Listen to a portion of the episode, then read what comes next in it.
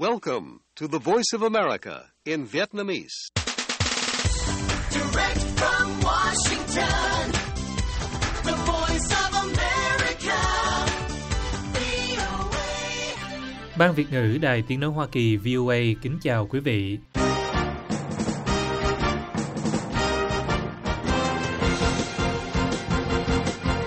Chúng tôi xin mở đầu chương trình thời sự quốc tế sáng thứ Sáu ngày 3 tháng 2 năm 2023 ở Việt Nam với phần lược thuộc các tin đáng chú ý. Philippines cho Mỹ tiếp cận nhiều căn cứ hơn giữa những lo ngại về Trung Quốc.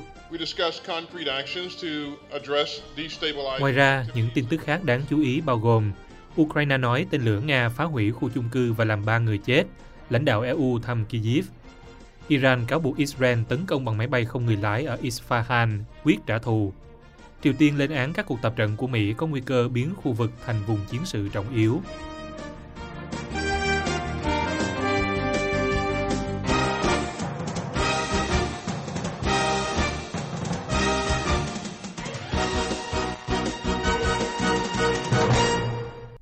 Bây giờ, mời quý vị theo dõi bản tin chi tiết của đài VOA. Philippines cho phép Hoa Kỳ tiếp cận nhiều hơn với các căn cứ quân sự của nước này. Lãnh đạo quốc phòng hai nước cho biết hôm 2 tháng 2, trong bối cảnh lo ngại gia tăng về sự lấn áp ngày càng tăng của Trung Quốc ở Biển Đông, có nhiều tranh chấp và căng thẳng về vấn đề Đài Loan tự trị, theo hãng tin Reuters.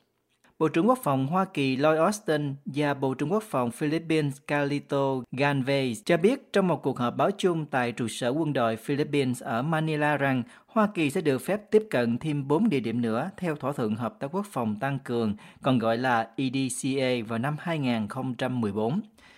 Ông Austin đang công du Philippines để đàm phán khi Hoa Kỳ tìm cách mở rộng các sự lựa chọn an ninh của mình như một phần trong nỗ lực ngăn chặn bất kỳ động thái nào của Trung Quốc nhằm vào Đài Loan tự trị, gọi quyết định của Philippines là một thỏa thuận lớn khi ông và người đồng cấp tái khẳng định cam kết ủng hộ liên minh của họ. Ông Austin cho biết, liên minh của chúng ta làm cho cả hai nền dân chủ của chúng ta trở nên an toàn hơn và giúp duy trì một khu vực Ấn Độ Dương-Thái Bình Dương tự do và rộng mở. We discussed concrete actions to address destabilizing activities in the waters surrounding Ông Austin nói thêm, chúng tôi thảo luận về các hành động cụ thể để giải quyết các hoạt động gây bất ổn ở vùng biển xung quanh Philippines, bao gồm cả biển Tây Philippines, và chúng tôi vẫn cam kết tăng cường năng lực chung để chống lại hành động tấn công vũ trang. Đó chỉ là một phần trong nỗ lực hiện đại hóa liên minh của chúng tôi,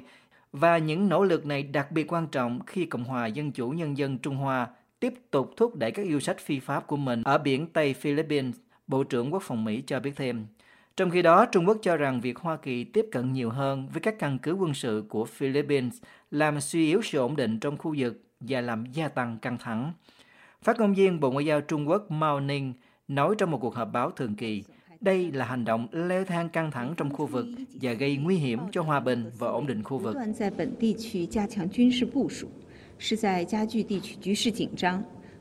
Bà Mao nói, các nước trong khu vực nên cảnh giác về điều này và tránh bị Mỹ lợi dụng. Các địa điểm bổ sung theo thỏa thuận EDCA nâng tổng số căn cứ quân sự mà Hoa Kỳ có thể tiếp cận lên thành 9 địa điểm. Hoa Kỳ thông báo rằng họ phân bổ hơn 82 triệu đô la cho cơ sở hạ tầng tại các địa điểm hiện có. Thỏa thuận EDCA cho phép Hoa Kỳ tiếp cận các căn cứ quân sự của Philippines để huấn luyện chung bố trí trước thiết bị và xây dựng các cơ sở như đường băng, kho chứa nhiên liệu, nhà ở quân sự, nhưng không phải để hiện diện lâu dài. Cả ông Austin và ông Galvez đều không nêu rõ địa điểm nào sẽ được mở rộng để Hoa Kỳ tiếp cận. Trước đó, cựu lãnh đạo quân đội Philippines cho biết Hoa Kỳ đã yêu cầu tiếp cận các căn cứ trên đảo chính Luzon ở phía bắc, địa điểm của Philippines gần nhất với Đài Loan, và trên đảo Palawan ở phía tây nam, gần quần đảo Trường Sa đang có tranh chấp ở Biển Đông. Trước khi gặp người đồng cấp, ông Austin đã hội kiến với Tổng thống Philippines Ferdinand Marcos và đảm bảo với ông ấy về sự hỗ trợ của Hoa Kỳ. Ông Austin nói, chúng tôi sẵn sàng giúp ngài mọi cách có thể. Ông Marcos nói với ông Austin, dường như tôi vẫn luôn nói rằng tương lai của Philippines và vấn đề châu Á-Thái Bình Dương sẽ luôn có sự tham gia của Hoa Kỳ. Một tên lửa của Nga phá hủy một tòa nhà chung cư ở thành phố Kramatorsk, miền đông Ukraine, khiến ít nhất ba người thiệt mạng. Cảnh sát cho biết, theo Reuters. Trong khi đó, các quan chức hàng đầu của Liên minh châu Âu đến Kiev để tham gia các cuộc đàm phán được coi là chìa khóa để Ukraine xoay trục sang phương Tây. Tổng thống Ukraine Volodymyr Zelensky tuyên bố sẽ có nhiều biện pháp chống tham nhũng hơn khi chính quyền tiếp tục truy quét trước cuộc họp của EU vào ngày 3 tháng 2, phản ánh quyết tâm của ông trong việc chứng tỏ rằng Kiev có thể là người quản lý đáng tin cậy hàng tỷ đô la viện trợ. Chúng tôi ở đây cùng nhau để chứng tỏ rằng EU luôn sát cánh với Ukraine và để tăng cường hơn nữa sự hỗ trợ và hợp tác của chúng tôi, bà Ursula von der Leyen, người đứng đầu Ủy ban châu Âu, viết trên Twitter khi bà đến Kiev bằng tàu hỏa hôm 2 tháng 2. Ukraine coi cuộc họp này là quan trọng đối với hy vọng gia nhập EU, một quá trình có thể mất nhiều năm. Trong bài phát biểu qua video vào buổi tối 1 tháng 2, ông Zelensky đưa ra một đánh giá ảm đạm khác về tình hình chiến trường khi các lực lượng Nga tiếp tục giành được nhiều thắng lợi ở miền đông Ukraine khi sắp tròn một năm cuộc xâm lược của Moscow nổ ra vào ngày 24 tháng 2. Tại Kramatorsk, một tên lửa chiến thuật Iskander-K của Nga đã tấn công lúc 9 giờ 45 phút tối giờ địa phương hôm 1 tháng 2, làm ít nhất 3 người thiệt mạng và 20 người khác bị thương, cảnh sát cho biết. Ít nhất 8 tòa nhà chung cư bị hư hại, một trong số đó đã bị phá hủy hoàn toàn, cảnh sát cho biết trong một bài đăng trên Facebook. Nga quyết tâm đạt được tiến bộ trước khi Ukraine nhận được xe tăng và xe bọc thép mới được phương Tây hứa hẹn, đã lấy đà trên chiến trường và tuyên bố tiến quân ở phía Bắc và phía Nam Bakhmut, nơi đã hứng chịu các cuộc quanh tạc dai dẳng của Nga trong nhiều tháng qua.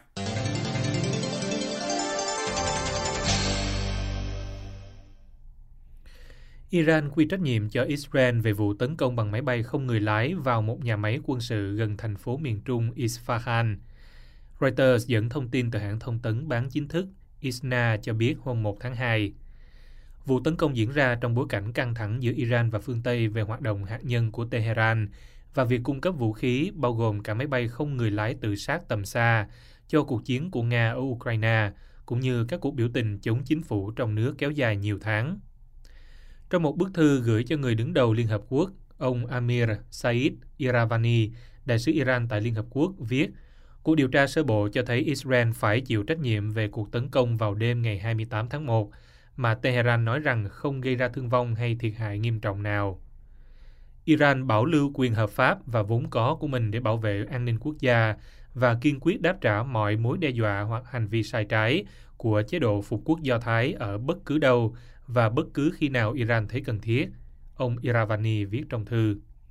Hành động này do chế độ phục quốc Do Thái thực hiện đi ngược lại luật pháp quốc tế. Israel từ lâu tuyên bố rằng sẵn sàng tấn công các mục tiêu của Iran nếu ngoại giao không kiềm chế được các chương trình hạt nhân hoặc tên lửa của Tehran, nhưng không bình luận về các vụ việc cụ thể. Các cuộc đàm phán giữa Iran và các cường quốc thế giới nhằm khôi phục thỏa thuận hạt nhân năm 2015 đã bị đình trệ kể từ tháng 9. Theo hiệp ước này, bị Washington từ bỏ vào năm 2018 dưới thời Tổng thống Donald Trump, Tehran đồng ý hạn chế hoạt động hạt nhân để đổi lấy việc được nới lỏng các chế tài. Iran từng cáo buộc Israel lên kế hoạch tấn công bằng cách sử dụng các đặc vụ bên trong lãnh thổ Iran. Vào tháng 7, Tehran cho biết họ đã bắt giữ một nhóm phá hoại gồm các chiến binh người Kurd làm việc cho Israel, những người đã lên kế hoạch làm nổ tung một trung tâm công nghiệp quốc phòng nhạy cảm ở Isfahan. Trang tin Now News của Iran cho biết hôm 1 tháng 2, các thiết bị và chất nổ được sử dụng trong vụ tấn công Isfahan đã được chuyển vào Iran với sự giúp đỡ của các nhóm phản cách mạng có trụ sở tại khu vực Kurdistan của Iraq theo lệnh của một cơ quan an ninh nước ngoài. Hôm 2 tháng 2, Triều Tiên nói rằng các cuộc tập trận của Hoa Kỳ và các đồng minh đã tiến đến một lằn ranh đỏ cực độ và đe dọa biến bán đảo này thành một kho vũ khí chiến tranh khổng lồ và một khu vực chiến tranh trọng yếu hơn, theo hãng tin Reuters. Tuyên bố trên của Bộ Ngoại giao Triều Tiên được hãng thông tấn nhà nước KCNA đăng tải, cho biết Bình Nhưỡng không quan tâm đến đối thoại nếu như Washington còn theo đuổi các chính sách thù địch. Một phát ngôn viên không nêu tên của Bộ Ngoại giao Triều Tiên nói trong một tuyên bố, tình hình quân sự và chính trị trên bán đảo Triều Tiên và trong khu vực đã đạt đến giới hạn đỏ cực độ do các cuộc diễn tập đối đầu quân sự liều lĩnh và các hành động thù địch của Mỹ và các lực lượng chư hầu của họ. Tuyên bố đề cập đến chuyến thăm Seoul trong tuần này của Bộ trưởng Quốc phòng Hoa Kỳ Lloyd Austin. Hôm 31 tháng Giêng, ông Austin và người đồng cấp Hàn Quốc tuyên bố sẽ mở rộng các cuộc tập trận quân sự và triển khai thêm vũ khí chiến lược, chẳng hạn như tàu sân bay và máy bay ném bom tầm xa, để chống lại sự phát triển vũ khí của Triều Tiên và ngăn chặn chiến tranh. Tuyên bố của Triều Tiên cho biết đây là một biểu hiện sống động về kịch bản nguy hiểm của Hoa Kỳ sẽ dẫn đến việc biến bán đảo Triều Tiên thành một kho vũ khí chiến tranh khổng lồ và một khu vực chiến tranh trọng yếu hơn. Tại Manila hôm 2 tháng 2, khi được hỏi về những căng thẳng với Triều Tiên, ông Austin nói rằng mục tiêu của Hoa Kỳ là thúc đẩy an ninh và ổn định hơn, đồng thời cam kết bảo vệ Hàn Quốc. Chúng tôi sẽ tiếp tục làm việc cùng với các đồng minh của mình, huấn luyện và đảm bảo rằng chúng tôi duy trì các lực lượng sẵn sàng và đáng tin cậy, ông Austin nói. Triều Tiên tuyên bố sẽ đáp trả bất kỳ động thái quân sự nào của Mỹ, đồng thời có các chiến lược đáp trả mạnh mẽ, bao gồm lực lượng hạt nhân áp đảo nhất nếu cần thiết. Theo Bộ Quốc phòng Hàn Quốc, nước này và Hoa Kỳ hôm 1 tháng 2 đã tiến hành một cuộc tập trận chung trên không với máy bay ném bom hạng nặng B-1B và máy bay chiến đấu tàng hình F-22 của Mỹ, cũng như máy bay trực thăng F-35 của cả hai nước. Bộ Quốc phòng Hàn Quốc cho hay trong một tuyên bố, cuộc tập trận không quân phối hợp lần này cho thấy ý chí và khả năng của Mỹ để răng đe mạnh mẽ và đáng tin cậy hơn nữa nhằm chống lại các mối đe dọa hạt nhân và tên lửa của Triều Tiên. Tại Washington, Nhà Trắng bác bỏ tuyên bố của Triều Tiên và nhắc lại việc sẵn sàng gặp gỡ các nhà ngoại giao Triều Tiên vào thời gian và địa điểm thuận tiện cho họ.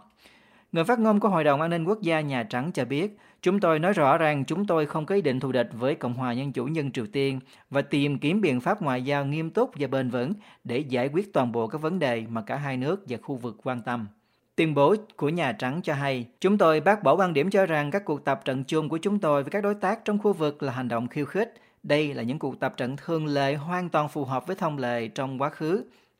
Tại New York, ông Park Jin, Bộ trưởng Ngoại giao Hàn Quốc, gặp Tổng thư ký Liên Hợp Quốc Antonio Guterres hôm 1 tháng 2 và kêu gọi Liên Hợp Quốc tiếp tục chú ý đến những hành động khiêu khích và nỗ lực gần đây của Triều Tiên, lấy đó là cơ sở nhằm thực thi các biện pháp trừng phạt đối với chế độ này. Ông Guterres cho biết rằng bất kỳ việc làm nào của Triều Tiên nói lại thử nghiệm hạt nhân đều sẽ dán một đòn mạnh và an ninh khu vực và quốc tế, đồng thời tái khẳng định sự ủng hộ để xây dựng hòa bình lâu dài trên bán đảo Triều Tiên, theo văn phòng của ông Park. ChatGPT, một ứng dụng đang rất phổ biến về hỏi đáp kết hợp trí tuệ nhân tạo của công ty OpenAI, ước tính đã đạt được mốc 1 triệu người dùng hàng tháng vào tháng 1 năm 2023, chỉ 2 tháng sau khi ra mắt, khiến ứng dụng này trở thành ứng dụng người dùng phát triển nhanh nhất trong lịch sử. Reuters dẫn kết quả nghiên cứu của UBS hôm 1 tháng 2 cho biết. Nghiên cứu này dẫn dữ liệu từ công ty phân tích SimilarWeb cho biết trung bình có khoảng 13 triệu khách truy cập và sử dụng chat GPT mỗi ngày trong tháng 1, nhiều hơn gấp đôi so với mức của tháng 12 năm 2022. Các nhà phân tích của UBS viết trong bài nghiên cứu, trong 20 năm sau không gian Internet, chúng tôi chưa bao giờ chứng kiến một tốc độ nhanh hơn như vậy trong ứng dụng Internet dành cho người dùng. Theo dữ liệu từ Sensor Tower, TikTok mất khoảng 9 tháng sau khi ra mắt toàn cầu để đạt được 100 triệu người dùng và Instagram phải mất 2 năm rưỡi để đạt con số này. ChatGPT có thể tạo các bài báo, tiểu luận, truyện cười và thậm chí là cả thơ khi nhận định. OpenAI, một công ty tư nhân được hỗ trợ bởi tập đoàn Microsoft, đã cung cấp miễn phí ứng dụng ChatGPT cho công chúng vào cuối tháng 11 năm 2022. Hôm 2 tháng 2, OpenAI công bố phí đăng ký 20 đô la một tháng, ban đầu chỉ dành cho người dùng ở Hoa Kỳ. Công ty cho biết sẽ cung cấp một dịch vụ ổn định hơn và nhanh hơn, cũng như cơ hội để thử các tính năng mới trước tiên. Các nhà phân tích tin rằng sự ra mắt và lan tỏa với tốc độ chóng mặt của ChatGPT sẽ mang lại cho Open AI lợi thế của người tiên phong so với các công ty AI khác. Công ty cho biết doanh thu từ phí đăng ký sẽ giúp trang trải chi phí điện toán. Việc ra mắt công cụ này đã đặt nghi vấn về việc tạo điều kiện cho thông tin sai lệch và thiếu trung thực trong học thuật. Tháng trước, hãng Microsoft công bố một khoản đầu tư nữa trị giá hàng tỷ đô la vào công ty OpenAI dưới dạng chuyển toàn bộ khoản tiền trong một lần và cung cấp điện toán đám mây.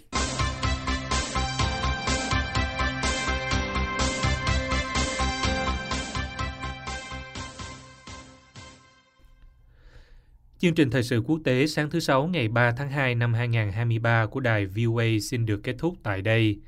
Mời quý vị theo dõi tin tức được cập nhật thường xuyên trên trang web của Ban Việt ngữ ở địa chỉ voa tiếng việt.com. Cảm ơn quý vị đã lắng nghe và xin hẹn gặp lại quý vị trong chương trình sáng mai trên podcast. Hoàng Long cùng toàn ban Việt ngữ. Kính chào quý thính giả.